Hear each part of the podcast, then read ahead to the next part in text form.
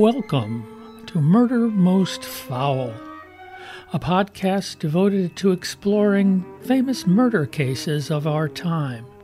Some solved, some unsolved, but all fascinating and guaranteed to raise the hairs on the back of your neck.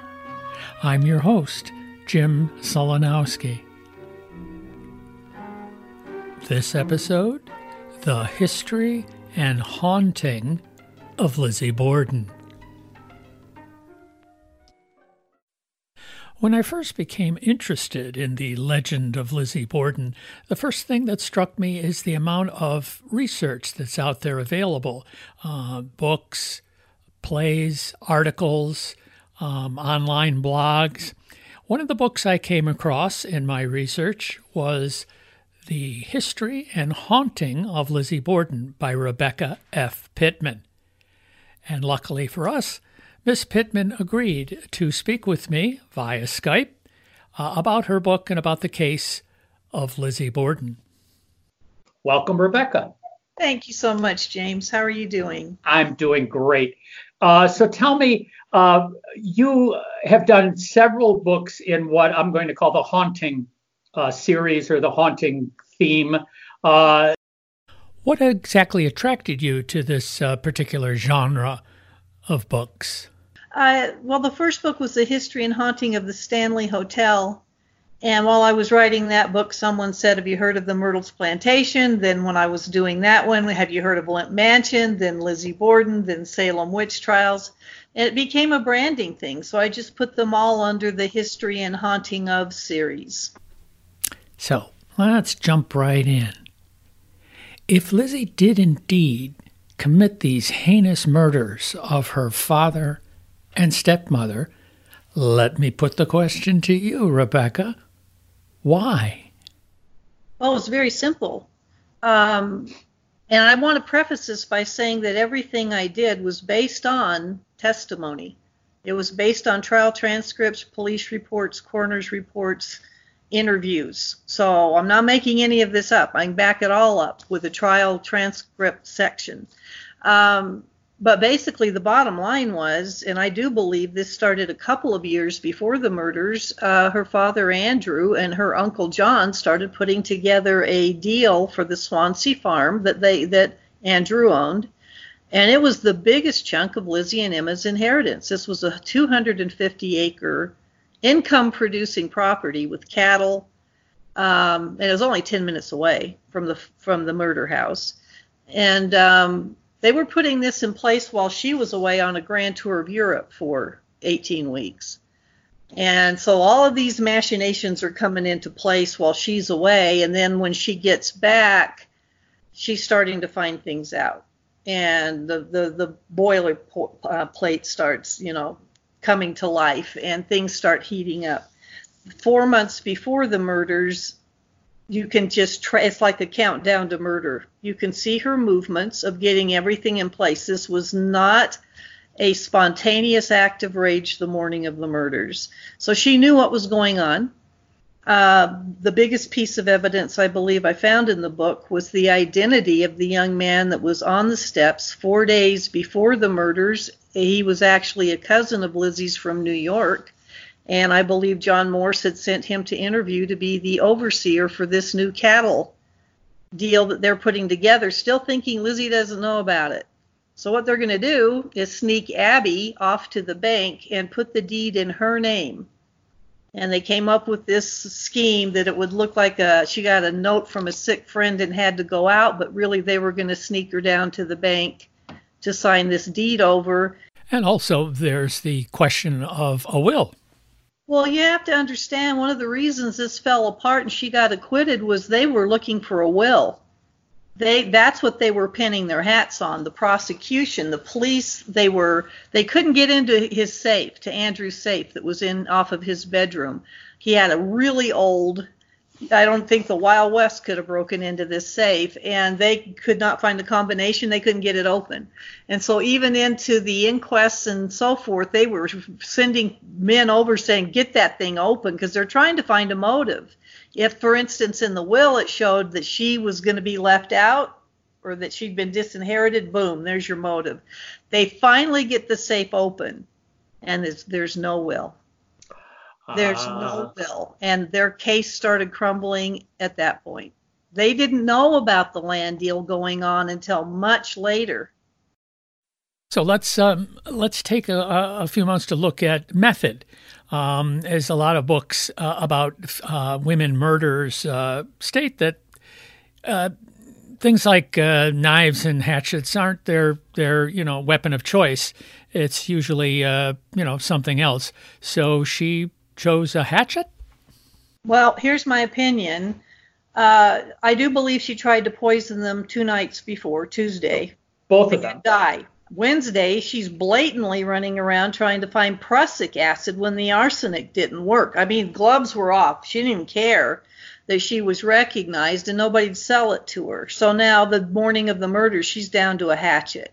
So here's the thing you know, people have asked me, uh, because well let me what i was, was going to say is i think after she killed abby she was trying to get out of the house i don't think she wanted to kill andrew okay. at that point and so people have said well if that's the case why'd she put poison in their milk tuesday night knowing he's going to drink it and indeed he got actually more sick than abby did and they didn't die because poison is so different from using a hatchet on somebody. Poison is a remote form of killing someone. There's murder cases where someone's put poison in a relative's wine, for instance, knowing that's their routine. They're going to have that glass of wine, and then they make sure they're on the other side of the country when that guy has his glass of wine.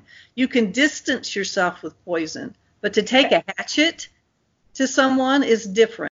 The question is that morning, after she's killed Abby, 18 strokes. Now she's actually gone through it. And Abby was facing her when she hit that first blow. You are hitting a living, breathing target that's looking at you. So did she decide then I can't I can't go through with this with my father. You know what? I've gotten rid of Abby. That was the only thing I needed to do. She can't sign the deed now. Everything's back where it belongs and I'm getting out of here and she was trying to get Bridget the maid to go with her and Bridget didn't bite. She wasn't feeling good because she was sick too from drinking the milk. And Lizzie tried twice to get her out of the house, including saying, Hey, there's a sale of dress goods at Sargent's for eight cents a yard. And Bridget said, I don't feel good. I'm going to go up and lay down. She's now stuck. Andrew came home early. And I do believe that's one of the most eerie puzzle pieces of this. He normally came home at 11 but he came home at 10:40 or 10:45 because Abby didn't show up at the bank. And he came to figure out where are you, what's going on. If he hadn't come home early, I think Lizzie could have gotten out of the house, gotten Bridget somehow away from there, but she couldn't leave Bridget with a dead Abby. They'd have hung Bridget. She was an Irish immigrant and the only one there with a dead body. So that I think the clock worked against her, and unfortunately for Andrew, that was the only day he broke pattern and came home too early. Well, I think we can agree that both uh, Abby and Andrew were killed with uh, some sort of an axe or a hatchet. And yet, throughout all the books, there seems to be a little bit of confusion as to where, how many uh, hatchets were actually involved, uh, how many showed up in the various court proceedings.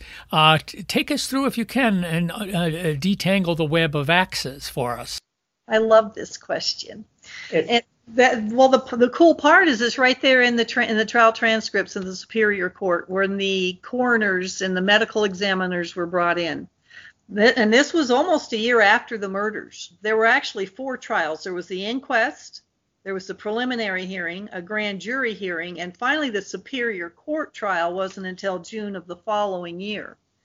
And Lizzie stayed in jail that whole time, 10 months. So here's the thing the coroner's report said in Abby's skull, and I'm sorry if this is graphic, but there was gold gilt found scraped off against her bone, meaning that that hatchet was brand new.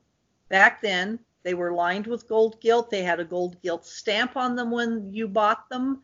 And she'd been hit 18 times altogether, most of them in the head and the right hand side.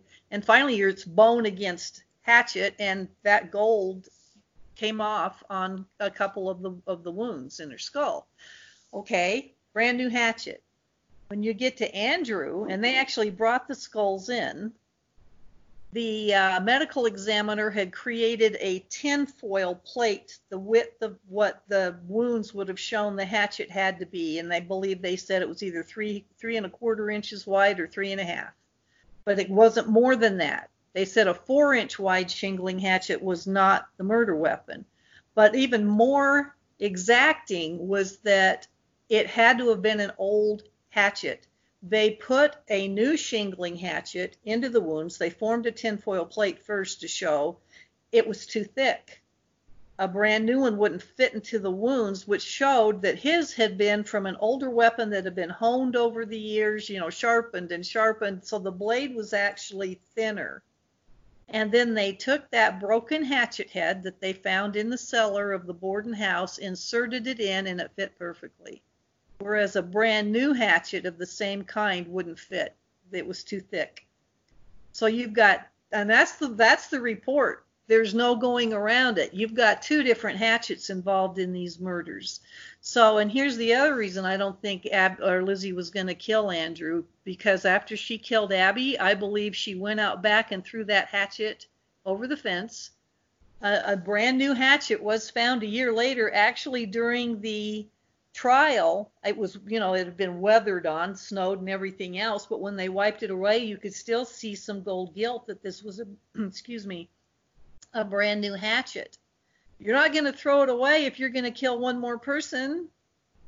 A maniac's not going to come in and kill one person and chuck that one and go, well, I'll just go and dig in the cellar and see if I can find something else. I mean, so she uses that that one to kill Andrew, and I got to give her props. In a 10 minute window of time, she went to the cellar and thought, how do I get rid of this hatchet? So she broke it to make it look like it couldn't have been used. She snapped it at the handle and then wet it, washed it down, and rolled it in coal dust to make it look dusty and threw it up in a box of other tools that were covered in dust so that people would not give it any attention, thinking, oh, well, you couldn't have used it anyway, it's broken and it's dusty. But they figured out immediately, the police did, that's not dust, that's coal dust. It's coarser, it's not the same thing. And that was, I believe with all my heart, the murder weapon eh, for Andrew, and I believe it's on display at the Fall River Historical Society. And when you see that hatchet head, you're shocked at how diminutive it is. It looks little. It looks like something a woman would choose. I was expecting a bigger, you know, head on it, and it's not three and a half inches is not very wide. There seems to be some modern day dispute as to whether indeed the hoodoo hatchet, the handleless hatchet that is on display at the Fall River Historical Society, could be the murder weapon. And seemingly, what is trying to uh, dispel it is that the a hair was found on the hatchet, which turned out to be not human but animal in nature through testing. Um, to which I say, well, well, so what? I mean, this hatchet head was was in a box in a barn or in a basement on a farm. No, they threw it in a burlap sack. That later, but I'm saying that they found it in a box. Lizzie put it in the box. True. You found it in the box. It's a farm. Then yes, they threw it in a burlap sack. Yes. And dragged it away. It's called now, transference. we're going to assume Lizzie scrubbed this hatchet clean, uh, put put coal dust on it like it was Nutella, mm-hmm. and threw it in the box. But somehow a hair remained, but it's not human. Can't be the murder weapon. So where I mean, I don't believe that, but where do you think do you think that the historical society now believes it's not the hatchet, or am I missing something? I don't know. When I interviewed uh, Dennis and Michael for the book, because I totally have the utmost respect for them, their book Parallel Lives is incredible, and we we all like each other. I said, I got to tell you, I'm going to say right in the book that I believe you have the murder weapon in your display, and he mentioned the cow hair and I said, but the problem with that is John Morris, under testimony, said he came around the corner of the house and saw the police putting the four hatchets and axes that they had found in the basement into a burlap bag. There were a thousand people standing around that house. They're not going to walk down to the police station holding murder weapons in their bare hands for everybody to gasp and You know, so of course they put, and they probably got the burlap bag right out of the Borden barn. And that bag was probably bought, brought over from the Swansea farm because all of their meat, their chicken, their eggs, everything was brought over from the farm for them to use. So, yeah, I, in fact, I'd be surprised if you didn't find other stuff on these weapons.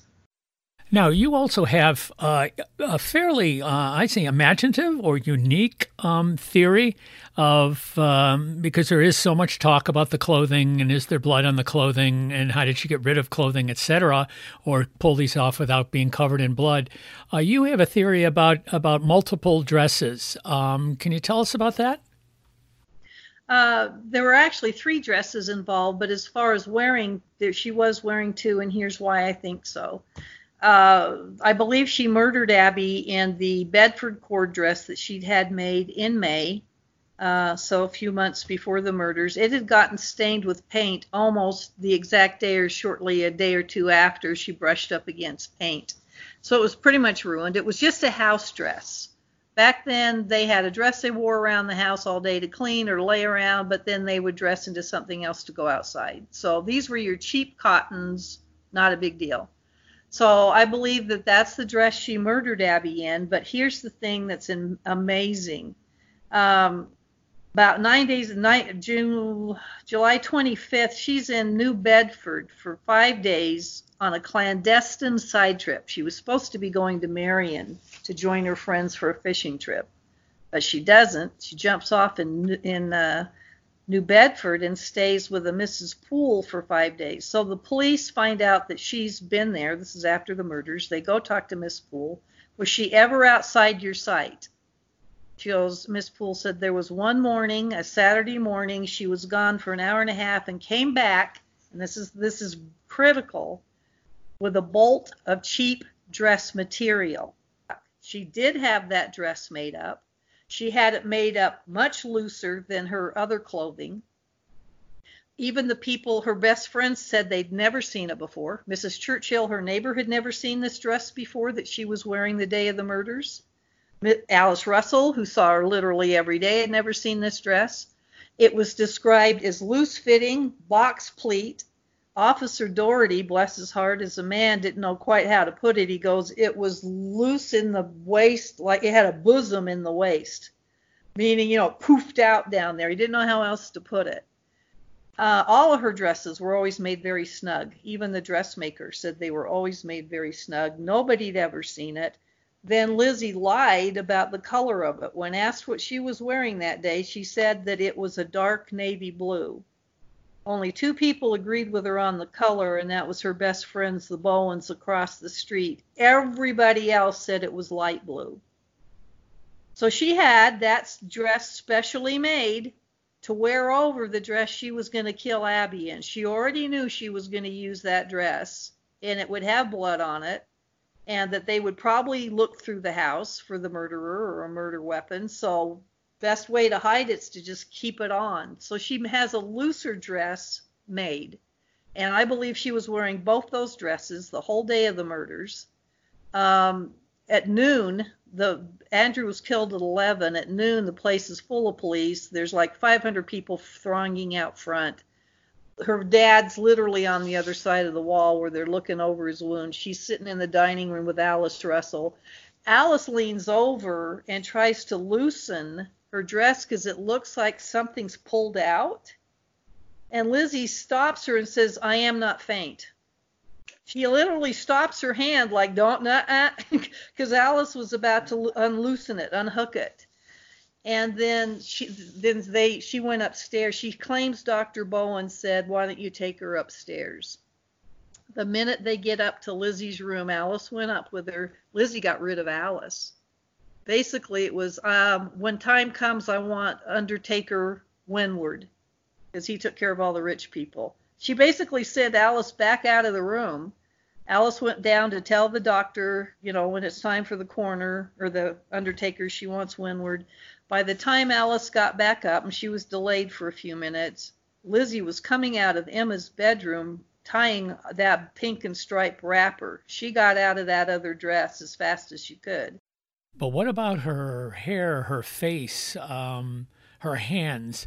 Um, how did she clean uh, all that up? Wasn't there a, wouldn't there have been a, a, a massive amount of blood from from those kind of murders? Well, during the trial testimony, the, the medical examiners, the doctors, and so forth were disputing the fact that the, the assassin would have been covered in blood. It shot forward, both Abby's and Andrew's. It was projected against the wallpaper. In Andrew's case, it went clear across the room and hit the kitchen door. Only cast off uh, in the parlor, in the sitting room where Andrew was murdered, was found on the parlor door because of the hatchet going back and forth. But he said the assassin wouldn't necessarily be covered in blood. In fact, when uh, Andrew's arterial uh, aorta, the vein, whatever you want to call it, was was nicked, it shot across the wallpaper in front of him. Uh, they only found one spot on the ceiling. So her dress may not have had that much on it. Um, one of the things that I still uh, find fun is that a lot of people don't know that uh, the heads of um, Abby and Andrew were not uh, buried with the bodies. Uh, they were decapitated and uh, made uh, guest appearances at several of the trial proceedings. Saturday morning at 9 o'clock was the funeral at the home. Uh, Lizzie bent over her father's casket and gave him a kiss goodbye. Um, I'm not sure if they had his face turned into the pillow to, you know, hide that part of his face. All the blows were to the left. But um, as they were getting ready to leave, uh, Undertaker Woodward was taken aside and said, Marshall Hilliard said, don't bury the bodies. They're not through with them yet. After the family leaves, put them in the receiving vault. So he was told before they left the house. And the sisters did not know. Uh, they left after the rites were read and the caskets were still sitting there. They didn't want to watch them lowered into the ground. The, so everybody left. And the bodies were secreted to the receiving vault, which is just right down the little street there. It's still inside the cemetery. And the police went back a couple of times and measured wounds, took one of the hatches that they found and tried to see if it fit and then finally, uh, Dr. Dolan said, We're going to have to remove the heads. I've got to take the skin off. So he actually took them home and boiled them at his home on the stove. And but the sisters were never told about it, that the bodies were buried without their heads. And the first they knew of it was the preliminary hearing when the skulls were brought out. And that's cruel. I'm sorry, but Emma about passed out. That she lets out a gasp. She lowers her head. There's tears running down her face. Lizzie hid her face behind her fan. Can you imagine? I mean, that was that was pretty bad. And the uh, prosecution did uh, a kind of a Penn and Teller magician's reveal on the heads at the trial, uh, didn't they? Yes. The, during the the preliminary was the first time the, the sisters had heard about it, and they I think it was almost brought in for shock value. The way that the prosecution did it, they had a handkerchief kind of laying over it, and they, when they were showing the dress that Lizzie turned in and asking people on the stand, "Is this the dress you saw her wearing?" and they said no, he casually tosses it on the evidence table, catching the handkerchief that's covering the skulls. I think I'm not I'm not sure that was an accident. Uh, so I'm going to be uh, covering the the trial uh, in a whole nother podcast. So uh, let's just jump forward to the uh, inevitable acquittal of Lizzie Borden, uh, where she was found not guilty after a very short deliberation by the jury. many opinions as to why she got off. Um, what is what is your thoughts on the matter? If you look at it, two victims, both brutally butchered with a sharp object, uh, inept police work. Uh, so, lack of blood evidence, that kind of thing. Uh, basically, in that era, I think the main thing was a woman could not have done something like this, was the thought. I mean, this was so heinous, so overkill. And like we discussed earlier, women tended to use poison. So that was one thing. Lizzie is a 32 year old spinster. The men on the jury, they looked at her and saw their daughters. They saw their wives. They couldn't picture that she could have done this. And she was a Borden. That was a huge name in Fall River. It's like one of the four or five founding father type families, big name. And then um, you look at the fact that the police really did mess it up a lot. Uh, there was they mishandled evidence. Um, law, they actually lost the handle to the broken hatchet. At one point, they had it. When they went back to get it, it was gone. So you've got that, all of that kind of thing, and then they didn't find a will. They could not figure out the motive, so they they were sunk. So before we wrap up, uh, I do want to compliment you, Rebecca, on a uh, section of your book where you sort of, through narration, dramatize uh, the two murders uh, based again on fact, um, sort of taking a page from Truman Capote's In Cold Blood, which, when written, was characterized as a um, nonfiction novel. So I'm I took the liberty of having an actress friend of mine, Ryan Foster, read those two sections, um, and I'd like to uh, play them for you now.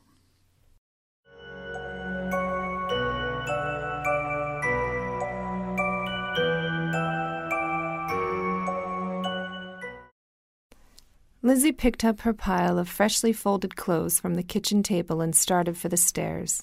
She stopped in the dining room and removed her low tie shoes. She could hear Abby moving about the guest chamber in great thudding steps. As she passed the front door, she checked the three locks. Everything was secure. Cradling the clothes in both arms, Lizzie climbed the steps in stocking feet. As she reached the curve in the stairs, she looked toward the open door of the guest room. Abby was swiping the window glass straight ahead of her near the dressing bureau. Why was she taking so long? Lizzie thought angrily. She was supposed to be in her room, changing to go out. Abby didn't hear Lizzie enter her bedroom and lay the clothes on the bed. Voices wafted into Lizzie's room from the open window facing the Kelly house to the south. She walked over to it and pulled back the lace curtain. Bridget was standing at the fence, laughing with Mary Doolin, the Kelly maid. She hasn't even begun to wash the windows, Lizzie thought in a panic. Her timeline was falling apart. With a final deep breath, she walked out onto the landing and into the guest room. A flash of blue swept across the dressing bureau mirror as Lizzie walked quickly across the room in her Bedford cord dress. Abby didn't turn until Lizzie was standing directly behind her. I think I have one of your handkerchiefs, Lizzie said, her voice trembling. Abby was caught off guard. Lizzie was holding out the pile of laundry toward her, careful not to spill the pile of clothes that rested in both hands. Abby hesitated, not recognizing the handkerchief that rested on top of the pile. Lizzie suddenly pulled the hatchet from the clothes, tossing them aside. They fluttered to the ground in a heap near the sewing machine. Before the startled woman could cry out, Lizzie swung the hatchet and caught her stepmother on the left side of her face, near the back, by the ear. The wound hung open like a flap. Abby's look of shock as her eyes locked with her attackers gave way to mind numbing pain. She doubled over in an instinctual move to cover herself. A flash of motion came from the second floor bedroom window of Adelaide Churchill's house, directly across from the Bordens and a stone's throw from where Lizzie stood. She quickly threw the small half shutters together in an effort to block the outside view into the room. It was suddenly much darker. She saw Abby place a hand on the wound, dazed. Lizzie swung the hatchet into the air, her teeth set with hatred. The next two blows hit her stepmother atop her head, leaving small incisions in her scalp. Abby, now in full panic, whirled in a mindless attempt to flee. The only path not blocked by Lizzie was toward the bed. Again, the hatchet fell, this time finding its mark. The blade sliced through the calico and buried into the skin near the nape of Abby's neck, going in a full two inches between her shoulders, leaving a gash four inches wide the entire width of the steel. The flesh spurted, drops hitting the pillow shams on the left side of the bed. Cast off from the raised hatchet flew through the air, a small drop landing atop Lizzie's white petticoat, lying on the floor a few feet away. Abby hit the floor with a resounding thud. The board shook beneath Lizzie's feet as she watched her victim fall face first on the floral Brussels carpeting. The blue handkerchief flew from Abby's hand, landing near her head. Lizzie paused only a moment, her chest heaving. The rage she had held inside for five years exploded. It came rushing out in a flurry of attacks. The hatchet swung through the air, sending droplets of blood onto the top of the swollen bureau drawers, the marble base, the mop board, and the bed frame. Only a few drops shot forward onto the wall before Abby's head. Straddling her enemy, Lizzie bent forward, her stocking feet hidden beneath her ruffled hem, and struck again and again at the exposed right side of her stepmother's head until the blade was hitting brain and bone. She gripped the hatchet in both hands using shorter strokes and lost count of the strikes.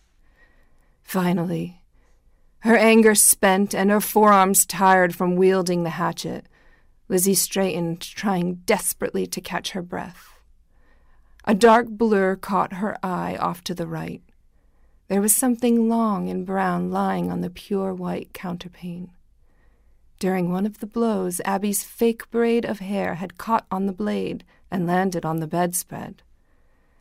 She stood panting. In the soft shadows of the room, she stared down at the motionless form. The copper smell of blood filled the air. Her breathing began to slow. The room came into focus as her head was cleared. A strange calm overcame her. She had done it. It was over.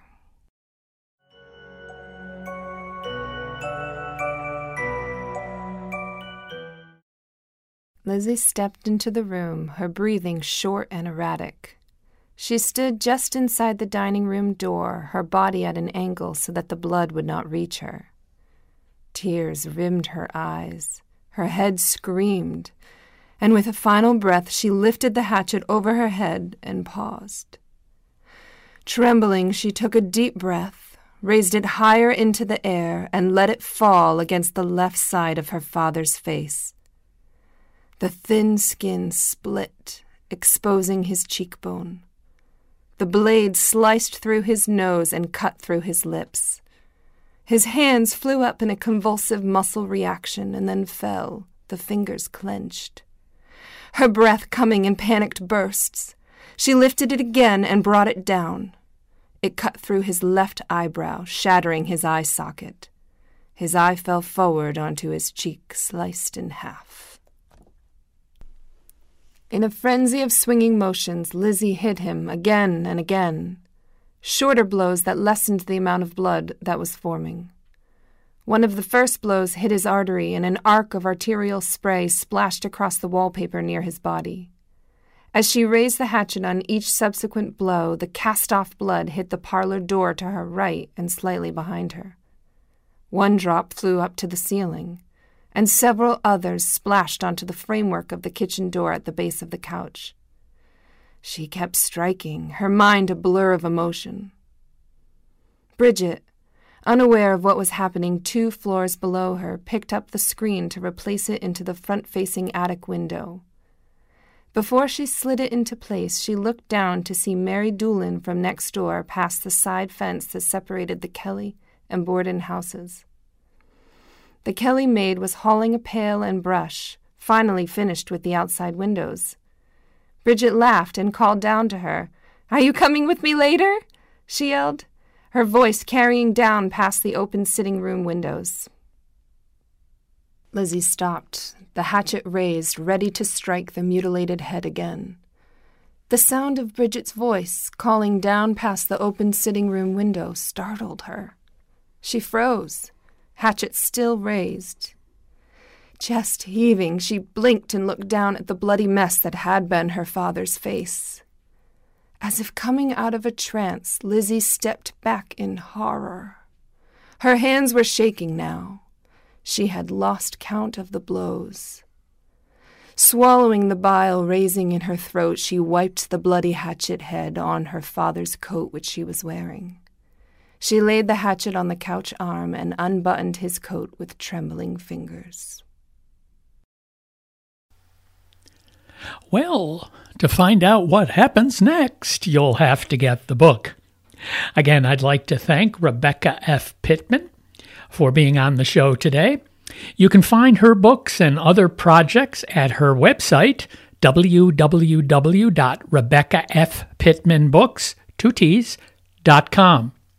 The History and Haunting of Lizzie Borden is available on Amazon and also at the Fall River Historical Society. Be sure to watch for her upcoming book, The History and Haunting of the Palace of Versailles, due out this summer. Again, thanks for joining us, Rebecca. Thank you so much for having me, James.